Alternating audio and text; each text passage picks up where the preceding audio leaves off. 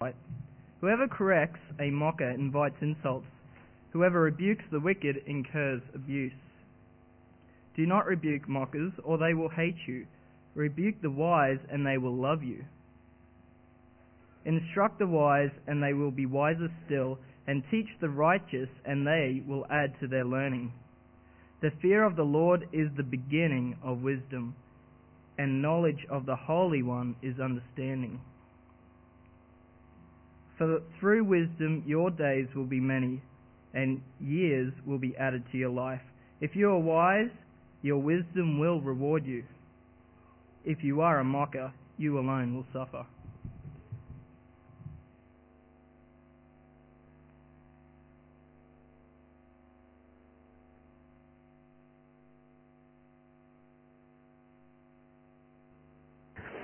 I'm not going to stay down here for the whole night, but I thought I've got to start down here. I'm going to do some drawing in a minute, so I thought I'd, until I actually finish my drawing, I'll stay down here. Just a couple of words of, of uh, welcome to anyone who's, who's visiting with us. My name's David.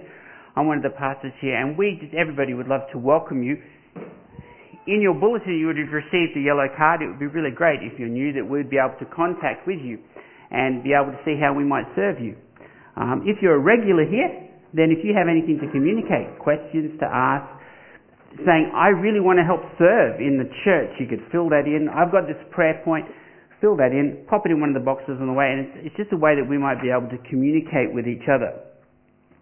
Uh, the only other announcement I have is not next Saturday, but the Saturday after that in the morning, we're having a training session starting at about 9 o'clock and going through till after lunch. Lunch will be provided it's to, to start up and to work at training as a church for us to be a little bit more welcoming, particularly more welcoming to newcomers.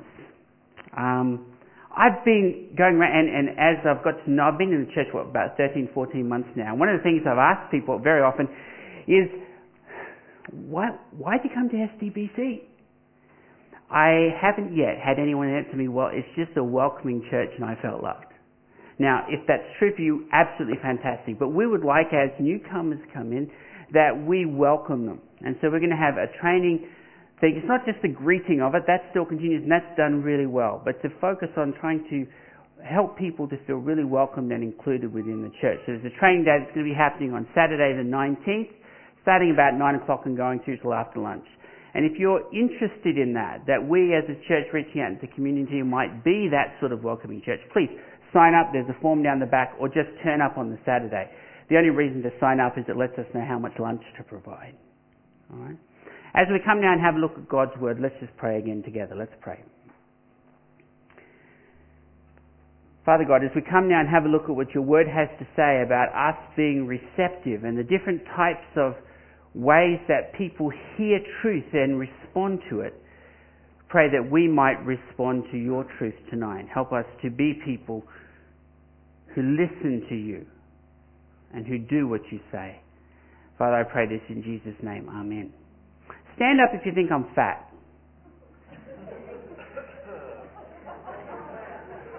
One, two, three honest people. Come on. Love you all. Have a sit down. Thanks, Danny. Four. Stand up if you think I'm skinny.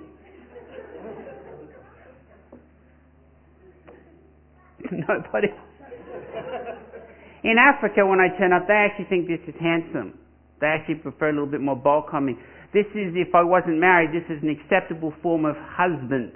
Because you're obviously able to look after not only yourself, but you can probably provide for a number of people. Right? It shows you've got money in your wallet. It's desirable. It's in fact this. This is handsome. I could have asked that question. Up and think I'm handsome. Dear. You should have been up there without the, the, the, the hint, darling. All right, we'll have words later on, talk about listening to one another. I visited a friend of mine who had been missionaries with us in um, Sudan.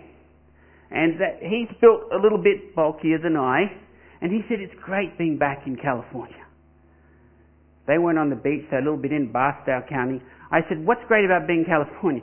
He said, in Sudan I'm fat, here I'm skinny, people want to be like me. Words, words mean all sorts of different things to different people. when we came back in from overseas, um, we had been sort of, we'd packed our stuff in Ethiopia about six months before we arrived back home. And I'm not sure I was totally involved in all of the packing. You talk to Sylvia afterwards, I got the look, alright? So I wasn't 100% sure, but I pretty much knew what we had. But when we arrived back here, I had to go to customs to sign it out. And they said to me, you know, is there anything you need to declare? And I said, no, don't think so. Can't think of anything. Maybe a bit of wooden stuff you might want to have a look at. I was trying to be as honest as I possibly could. And they said, well, we'll have to have a look through some of it. We're talking boxes of stuff.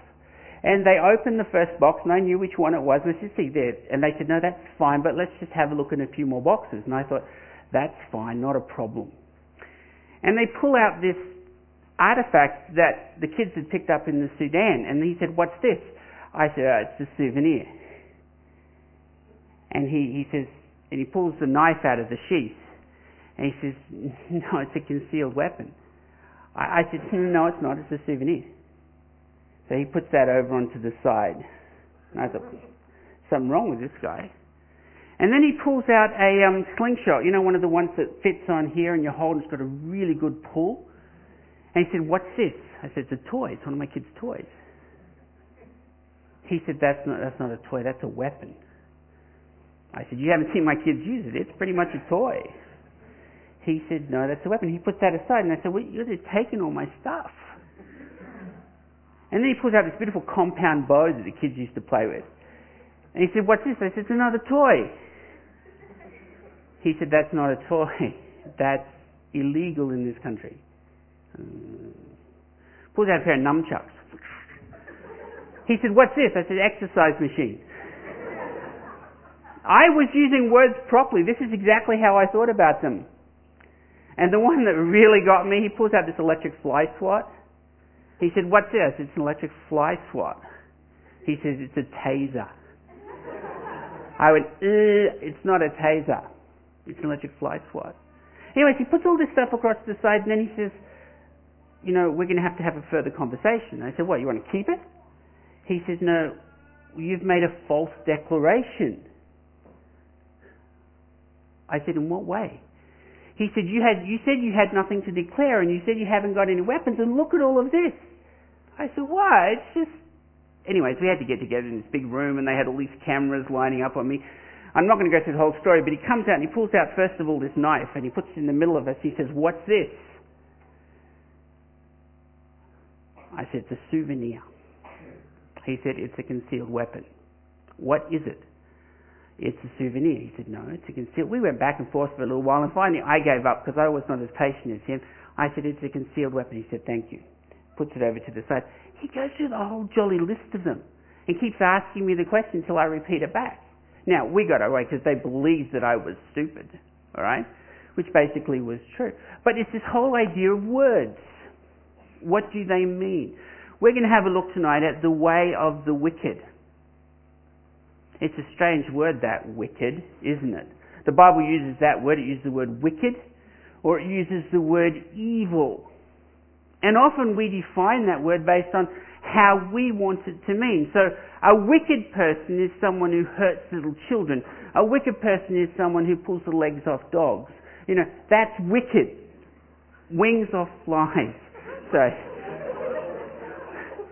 that's close enough. That's really wicked. All right? That's wicked. All right? We think of someone evil as someone who is a, a person in another country who makes child soldiers, etc., etc. Someone who's said something wrong to the customs officials unintentionally, that's just dumb or a little bit funny. We don't kind of think evil person. They're trying to tell me criminal. That's what they said. We might have to charge you. And I'm thinking, with what? And they say criminal activity. you know, you don't to customs people. They don't like that. You, mm, okay. But it's this whole idea. And when we come to the Word of God and we hear this way, wicked, we kind of think, well, that doesn't apply to us.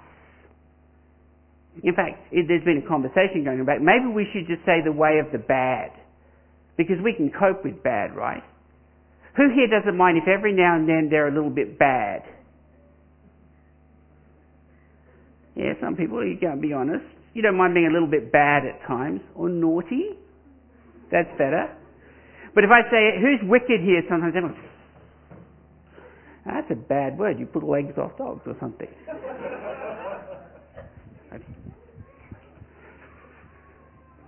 Hope the children don't have any nightmares tonight. I'm drawing, Joe, just I thought I'd let you know. We talk about this way, and we've talked over the last um, two weeks. Last week we talked about those who are wise, and there's a particular way of living that is wise. And then there are another two, one this morning that was talked about, which is the way of the foolish, which actually ends up in destruction, and the way of the wicked. And in many ways, both of those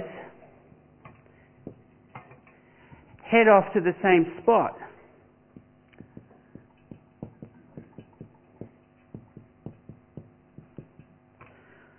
The foolish and the wicked.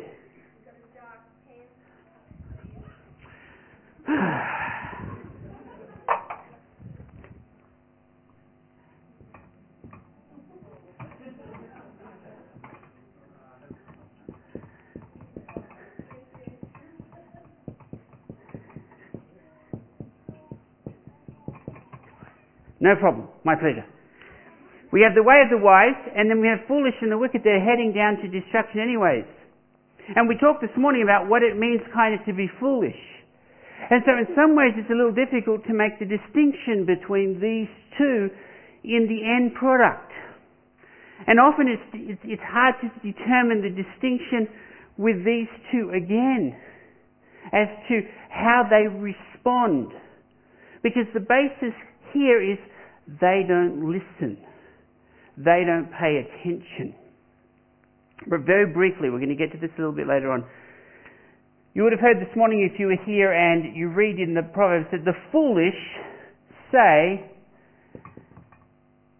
There is no God. They're fools. They don't believe in God. And therefore they go their own way. The wise say, It's God's world, and I'm going to live according to what God wants. And the foolish says, There ain't no God. So I'm the center of my universe. And I'll do things my way. And therefore that's how they interpret everything. The Bible doesn't say the wicked will say there is no God. The foolish and the wicked look fairly similar because they're both centers of their universe. We're going to come to in a minute what the wicked actually say is. I don't care if there's a God or not. More than that, they turn their back on God. They have an awareness that He's there and they say, well, bad luck. They know what's required of them or they're aware of what's required of them and they behave often exactly the same way as the foolish do.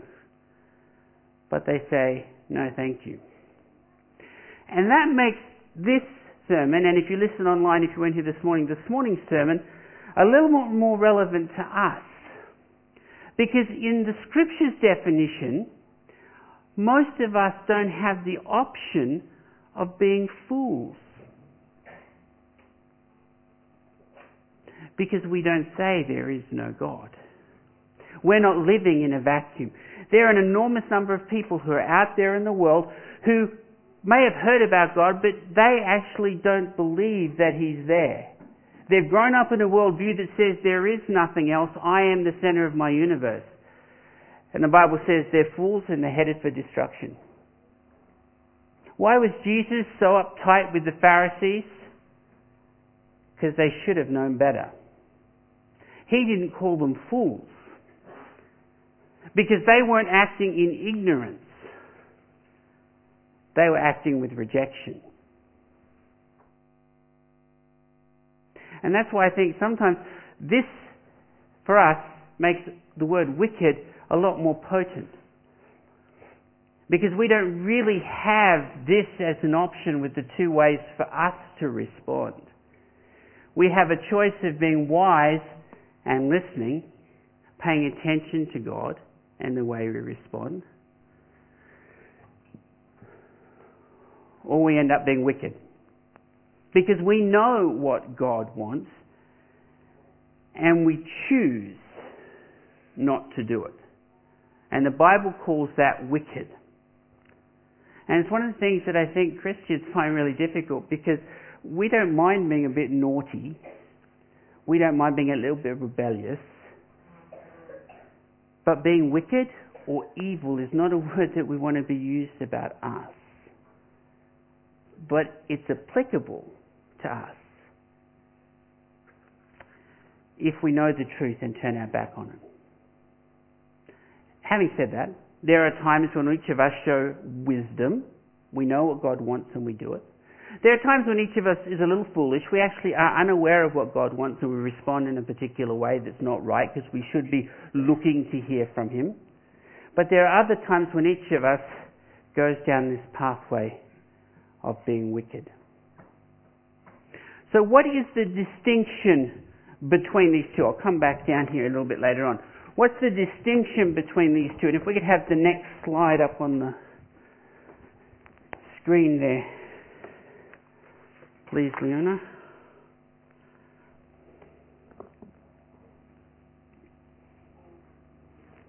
Does everyone get that?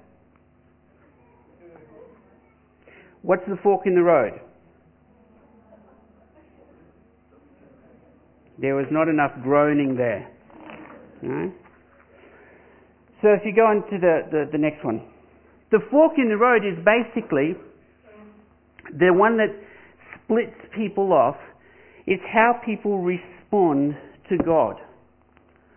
The wise people live with this idea that the fear of the Lord is the beginning of wisdom. It's His world and we respond to Him.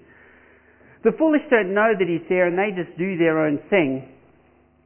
But the wicked, they say something different. And we're just going to look at three things that define the way that the wicked think. And the first of them, they say, God is not feared.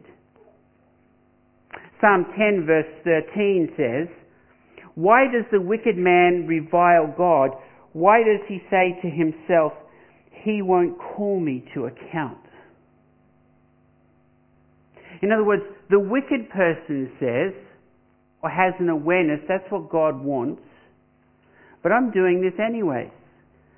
And the book of Proverbs says that in their minds is this idea, I can do this because he's not going to judge me. Either he doesn't have the power, or he doesn't have the intent, or he doesn't have the courage to keep his law, to punish me when I've said, I'm in rebellion against you. God is not feared is the way that the wicked person thinks. All of you have an, an awareness in, in many ways of what God wants for your life. We know we're not supposed to tell lies. We know we're not supposed to be impatient. We know that we're not supposed to indulge in things that take away our self-control. We know we're not supposed to look at things which are going to cause our minds to be greedy, to be lustful, to be angry. We know that. Because we've read the scriptures and we've listened to sermons and we understand because of the way God's world made the world that that's what should be. And we know that there's a God who will call us to account. When we decide not to do what we know He wants us to do, the scriptures call that wickedness. It's not just being a little bit naughty. It's not just being bad. It's being wicked. Because you're saying, I don't really fear you, God. This, part, this verse says, He won't call me to account. It basically says we have this idea, He won't discipline me. When we were bringing up our children, um, they're old enough now and they're not going to tell on me, but we used to use this on this when they weren't behaving themselves very well. I know you're not really, um, you get in trouble for doing that these days. Um, we used to smack our kids. And they knew when they were doing the wrong thing, but we, we wanted to be nice. And so we would give them an opportunity to change their way. And we would count. You know how parents do? One, two, three, smack. I worked out the kids would wait until I got to before they'd change their thing. So we changed it to when I got to two, they'd get the smack. They just started until I got then they do it. Then we say, well, okay, it's one. They would wait till was starting on the mouth, and then they would change their behavior. But I've seen other parents do it, who kind of watched what we did and thought, yeah, we would like our kids to do that. And they go, one. And I'm telling you, Timmy. Two. I mean it, Tim. Three. Four. Tim, I'm going to tell you, Dad. Five. Well, no one's really watching. It doesn't really matter. We'll deal with it later. And I think a lot of people feel that that's how God's going to be. God's not going to deal with it now. And if that's not what we think, then sometimes that's how we behave. And the Bible says that's wicked. The second attitude that comes out, which is wickedness, and I think sometimes we do this as well, it defines how we behave, is that God has no place in the wicked person's life. Psalm 10 verse 4 says, In his pride the wicked man does not seek him, God. In all his thoughts there is no room for God. In other words, the wicked person, knowing that God is there, is making a decision in their life, is determining to respond to someone in a particular way, to act towards someone in a particular way, and God doesn't feature in that decision making process. God doesn't come into it anymore. Basically, the wise person who fears the Lord, who's in awe of God, who's in love with God, brings him into every part of his decision making process. The fool goes off in his own merry way because he has no idea, if you like, that God wants to do something in his life. He's just sillily going along. The wicked person knows that God's there and basically says, talk to the hand. I'm doing this. I'm going my way. Because at this point in time, you don't have a part to play in my decision making process. In the way that I'm going to respond here. Which means that for us as Christian folk, we actually only have two options. We have the way of wisdom, which was to seek the Lord's face, to behave the way the Lord wants us to, or we ignore Him and we act the way the scriptures call wickedness. We're wicked. And there are times in our life when all of us, I think, do things like that. I know it's true for me. Well, I know that God wants to have a say in how I respond to this person, how I purchase this item in this show that I watch, and I purposefully don't ask his opinion on the matter.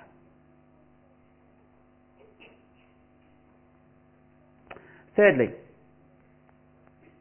what does it all come basically down to? It's the fact that we're full of pride. The wise person puts God in the place up here and says, You're king of the universe. The wise person says, You can have your bits and pieces, but it doesn't have anything to do with me. To the arrogant, God says, Boast no more. And to the wicked, do not lift up your own horns. Don't blow your own trumpets. Basically, in the passage, you got nothing to say. But he's basically saying that what the wicked do is they say, I'm the center of my universe, it's all about me. It's what makes me happy, it's what I want to do. So that's the wicked. And sometimes we all are like that.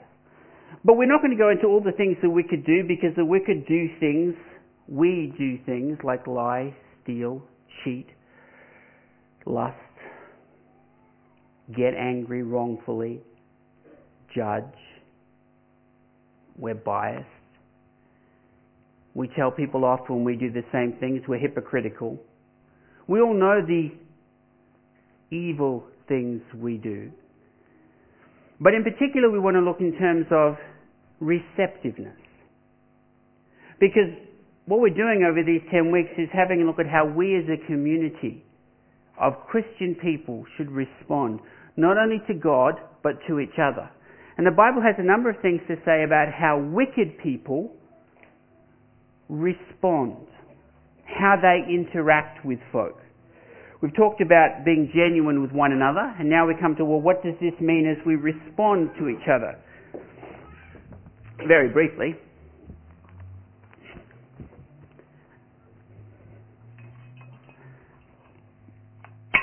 I've had it pointed out that I'm not a great artist, so please bear with me.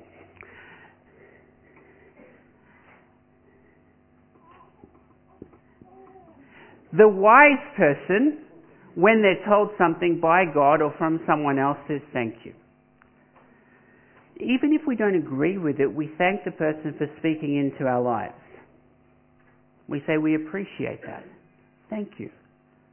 Let me hear it. Let me listen to it. We, as we talked about last week, we button this up. We hear the person, we listen, we're thankful for what they have to say to us.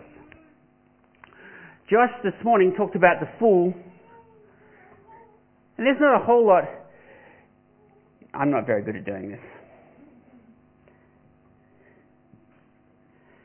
But basically, the fool who is the center of their own universe, but they don't have an awareness totally of God and everybody else, they get sad. Yes, they're the center of their universe, but then you're the center of your universe and you're the center of your universe. And hey, it's kind of, when they hear something, they kind of put the blame, the, book of Proverbs goes through this, they put the blame elsewhere. Well, I have, you know, I have teachers do this. I used to do interviews with teachers. I was the principal and the teachers would come to me and I'd say, look, I've, I've heard this has happened in your class. And I'd say, yeah, my kids, they're terrible kids. You know, I try and do something and they just never listen to me. I say, okay, well, now you know about this. How about next time it doesn't happen? Oh, well, it's my kids. I, I can't change my kids. Anyways, you get them back in again and you say, look, the same thing is happening. You know, this is happening in your classroom. I'm hearing about it. Yeah, well, the parents, you know, I've, I've told the parents and it's just, I can't help it because that's the way the parents are. And it goes on and on. It's elsewhere because I'm not hearing you is the way the fool goes on.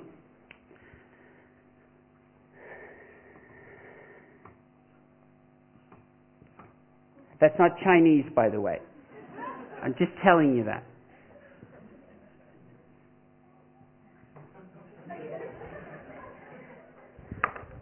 That's, that's about as artistic as I get. The wicked person responds differently. Why? Well, basically, he knows that there is another standard and decides to reject it. And rejection shows its way in a number of ways. So how do the wicked respond? Firstly, the scriptures teach that a wicked person's response is defensive. Proverbs 21 verse 29 says, The wicked put up a bold front, but the upright give thought to their ways what does the book say? It says if we're as a community going to respond wisely, we're to listen. If we respond wickedly, we're defensive. We keep putting up these barriers to protect ourselves. And as I go through this, we'll see this is true of some of the interactions that we have with people we even love. That when we try and have a conversation at times, they are defensive. They don't want to listen.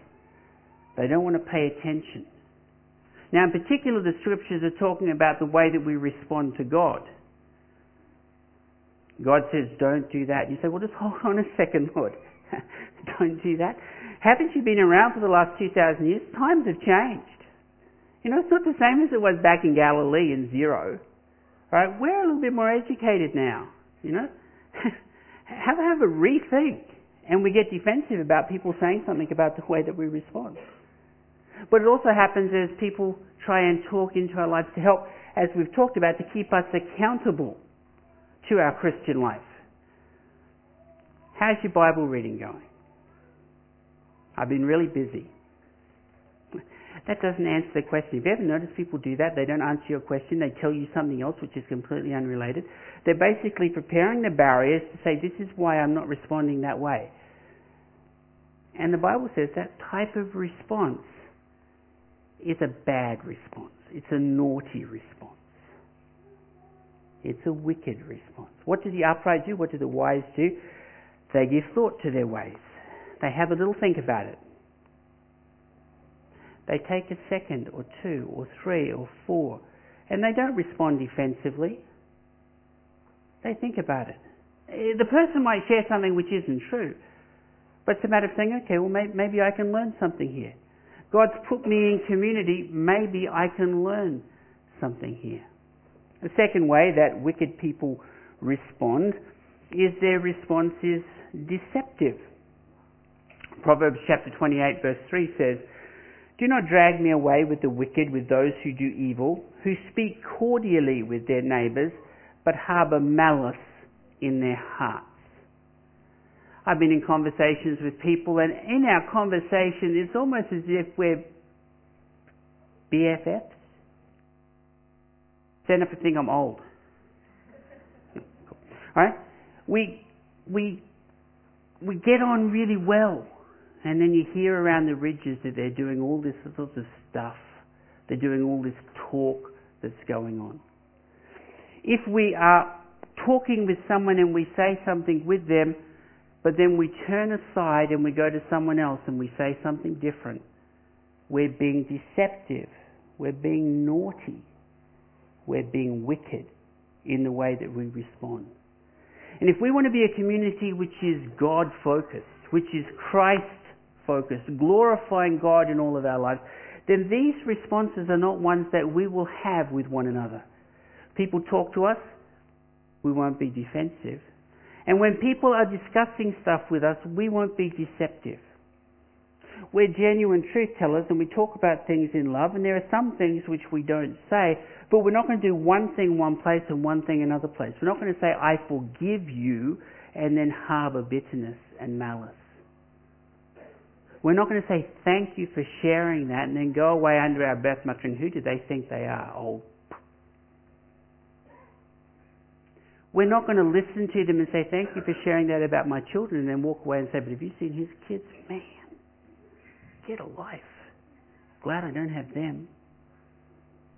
And we're not going to be in that sort of deceptive way of dealing with stuff that comes to us. The funny thing is, we can't deceive God. And I don't think any of us are foolish enough to think we do, but somehow, sometimes we even act towards God that way. Wickedness is what the scriptures talk about. Thirdly, a wicked person's response, this angry response, their response is divisive or divisive, depending on where you come from. And I hope that doesn't split you. But that's just the way it can be. Proverbs 28 verse 6 says, Who plots evil with deceit in his heart, he always stirs up conflict.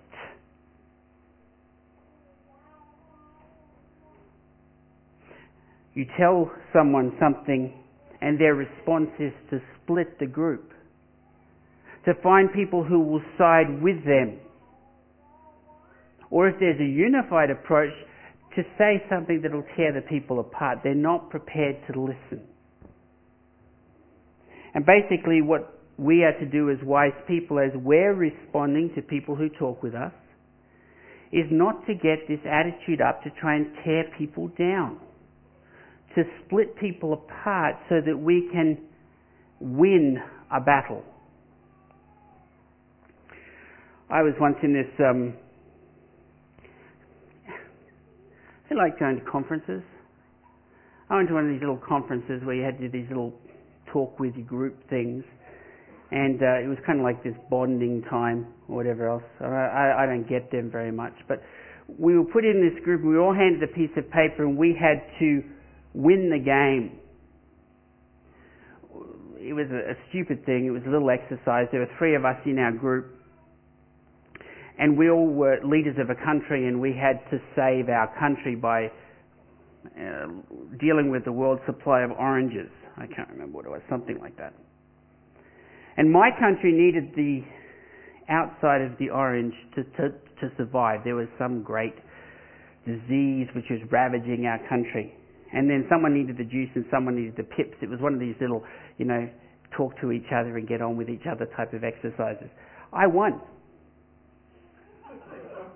I had both of those people say to me, You can save your country. How did I do that? I split them. I divided and conquered.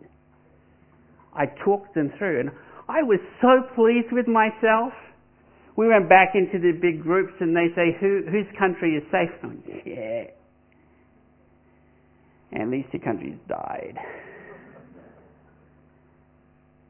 No group actually had all three people survive. Some of them just, all three died. I felt much better than them. But when you actually got to read the other persons, and if you thought if you'd actually talked to one another, if you'd actually communicated with each other, you all could have won. I'm not sure how that would have worked myself, but that was the whole point of it. Often we're like I was in that time. Because I'm the center of the universe, because I don't live really in God's world, I know He's out there, but I live for myself. I'm in rebellion against others. I win at all costs. I need to have things my way. And if that means that I have to divide everybody else so that I can have my place, then I do it. That's what the Bible calls wickedness. If that's how we respond when people talk to us, then we have to take a good look at ourselves and realize that what we're doing is not just being argumentative. We're not just sticking up for ourselves. We're not just saying it like it is. We're being wicked. Fourthly, a wicked person's response is abusive. Whoever corrects a mocker invites insults. Whoever rebukes the wicked incurs abuse. Now, the word that there's translated mocker is probably often similar to the word fool. Now, if, if you were listening, if you read some of the, the passages that have been going on the last few weeks, you don't have to beat a guy that smiles when you give him advice. He says thank you and he thinks about it and puts it into action. The fool, on the other hand, he's just doing his own thing, going his own way. He doesn't really understand the law that's out there. You can get him to change his ways. The scripture says you just smack him a bit. You put into them boundaries where they don't want to cross over that. And they're prepared to change their pathways. They can be taught, in other words. You can teach someone who doesn't know by whatever method you want to. As long as it's hard enough, harsh enough, pointy enough, they don't want to go against it. You can get there.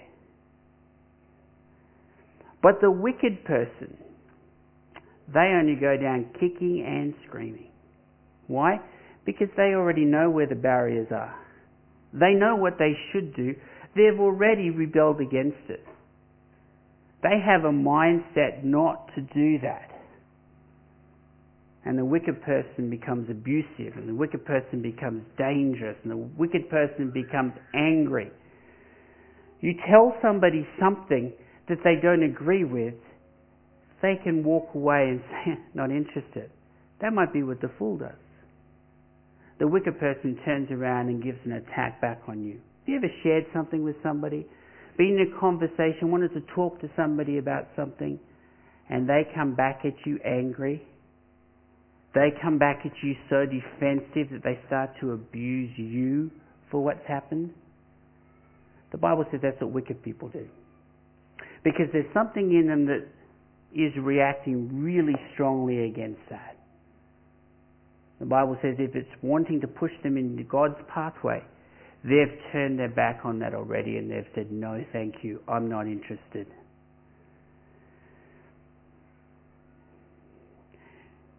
When you go out and you share the gospel on the streets, there's no difficulty sharing the gospel with someone who hasn't heard often, hasn't been involved in churches, who really knows nothing about God. They mightn't like it. They might say, no, thank you. I'm not interested, um, and walk away. In, in many ways, those people are fools. They, they don't know about God. But you have an opportunity to share the truth with them, and, and they're not rude about it, they're not angry about it, they're just, no thank you. They don't know God. But the ones that are a real struggle with is the ones you talk up to who have grown up in churches, who have been hurt by churches, who have been abused by churches, or have got this idea against God. They've, they've got an understanding, and, they, and you talk to those people, and they're angry, and they're abusive, and they're argumentative. Because you're pushing a button that they don't want pushed. The scriptures say that we are not to be like that. We're to be receptive. We're to be wise. We're not to respond to people abusively. We're to listen to them. That doesn't mean what everybody says to us is going to be true. Sometimes they're going to say stuff which is just silly.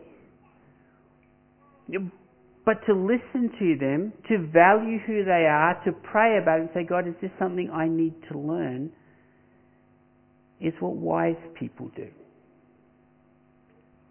Wicked people get angry about it and abusive about it and hurtful about it. So then, where do they end up?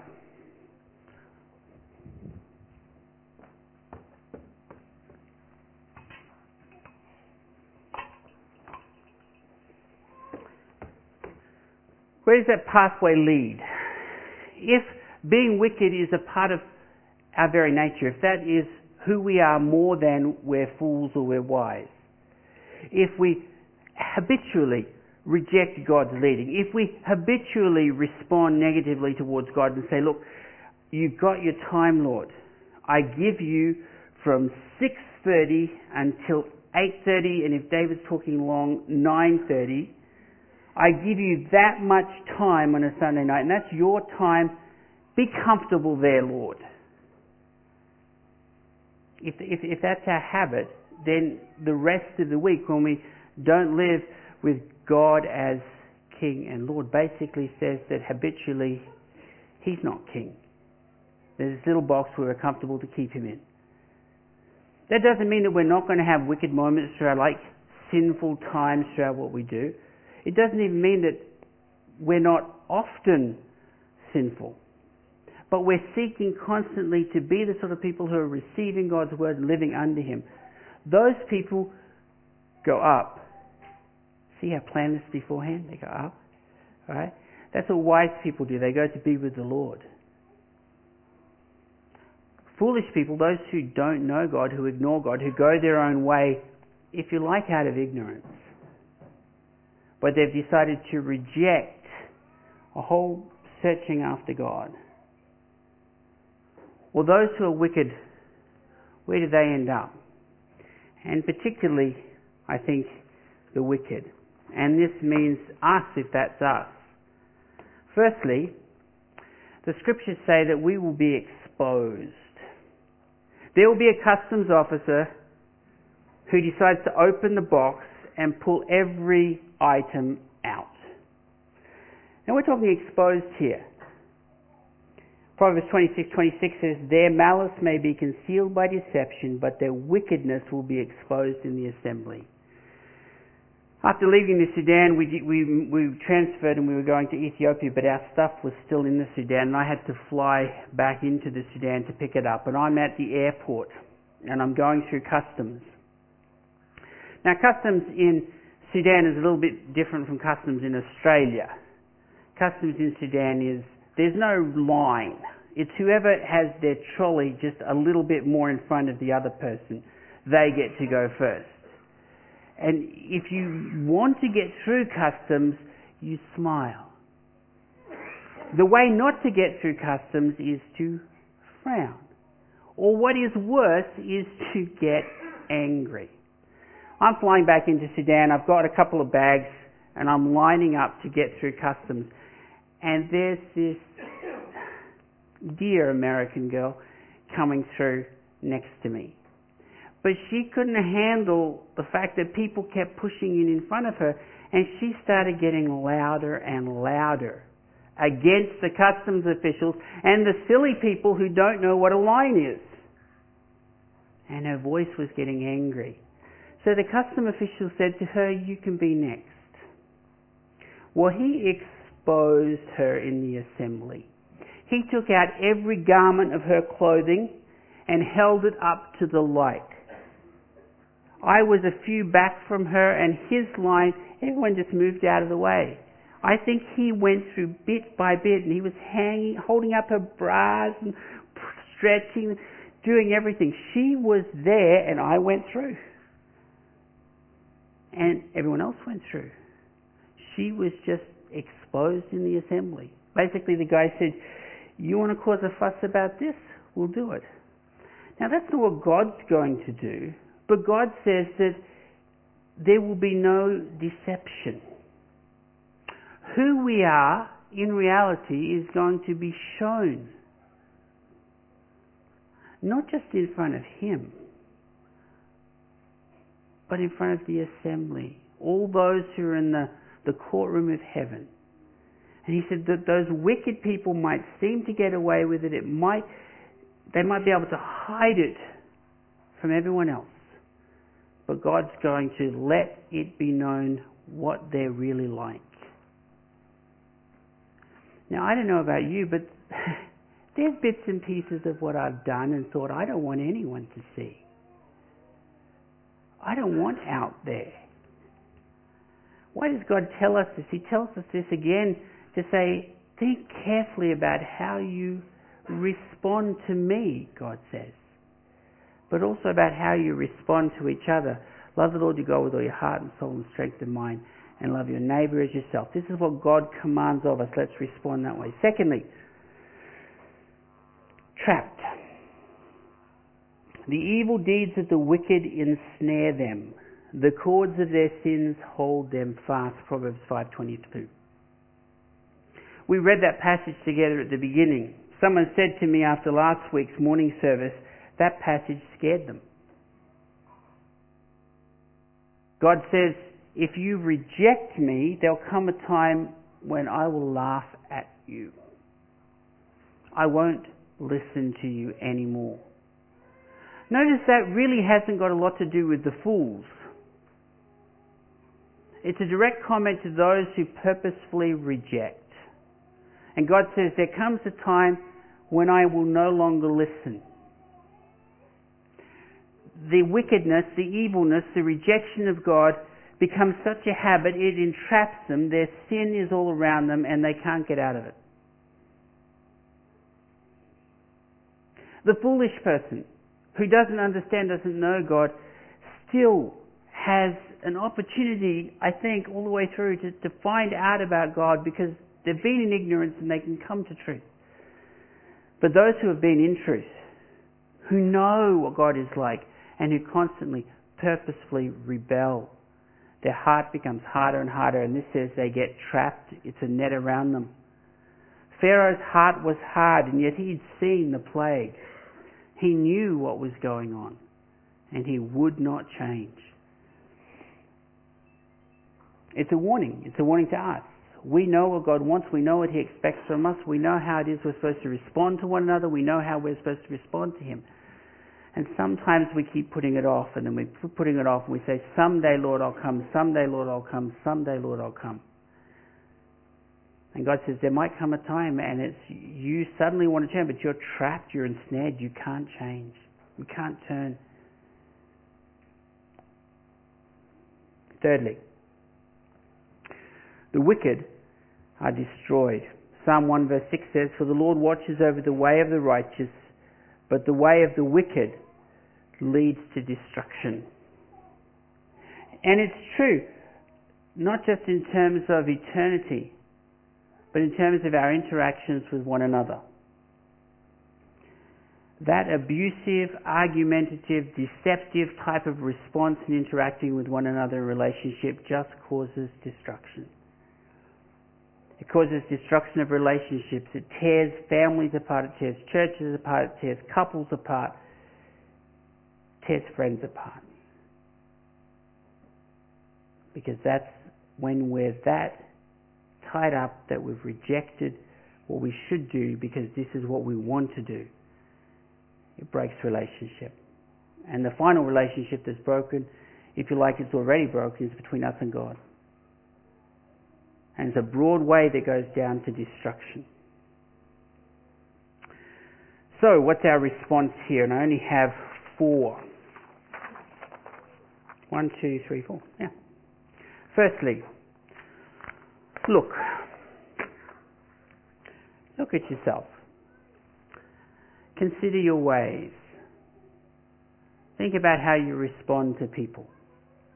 Some of the time you'll be greatly encouraged. You're wise. You know you respond properly. You do what God wants and you're encouraged by that. Sometimes you're foolish. You don't know. You don't know what God really wants and you just respond. And often it might be out of selfishness. Sometimes it's out of care for the person around you. Sometimes it's what God wants and sometimes it isn't.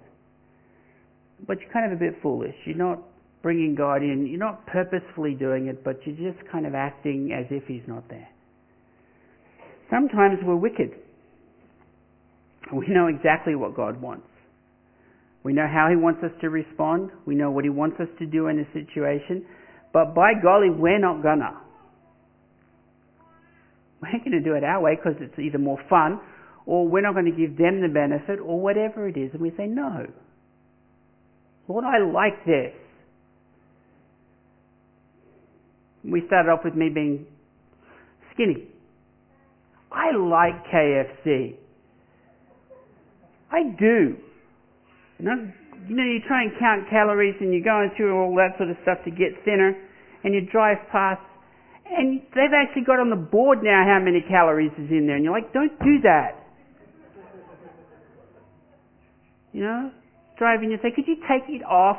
I don't want to be reminded. I just want to eat it. Sometimes we're like that with God. We know it's there. But we don't look.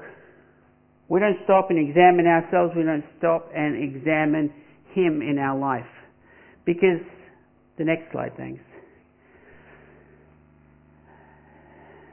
God's closer than you think.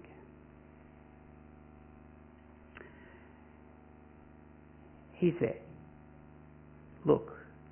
He's watching. Look. He's observing. Look. He has a rule. Look. Don't live without Him in your life. Which leads to the second thing fear. Firstly, look. Secondly, fear. Not fear in the sense of, I'm frightened, but fear in the sense of, you are awesome, God. You're close to me, you surround me, you made this world your way. Develop that sense of fear towards God that you know it's His world and you know you live in it. Because that helps to prevent you doing wicked things. It helps to prevent you doing foolish things. It helps to lead you into wise living. Now, some of us haven't feared God enough, and we need to. We need to understand all that He is, all that He wants from us. And so, what we need to do is to change direction. Next slide, please. 10. If you've been living without a proper fear of God, God forgives. I don't know if you've ever driven down a road that gets narrower and narrower and narrower. We went to this place called Arba Minch, which means 40 springs, which you don't really need to know, I suppose. But we were going to go swimming there. And we took a bus down to Arba Minch, down this winding path. Because we figured there'd be a parking spot. But the walls of the bushes kept getting closer and closer to the bus until they were scraping the edges of the bus on either side. And you know what? You can't turn a bus around then. What you have to do is back out three, four kilometres, which is slow and horribly boring.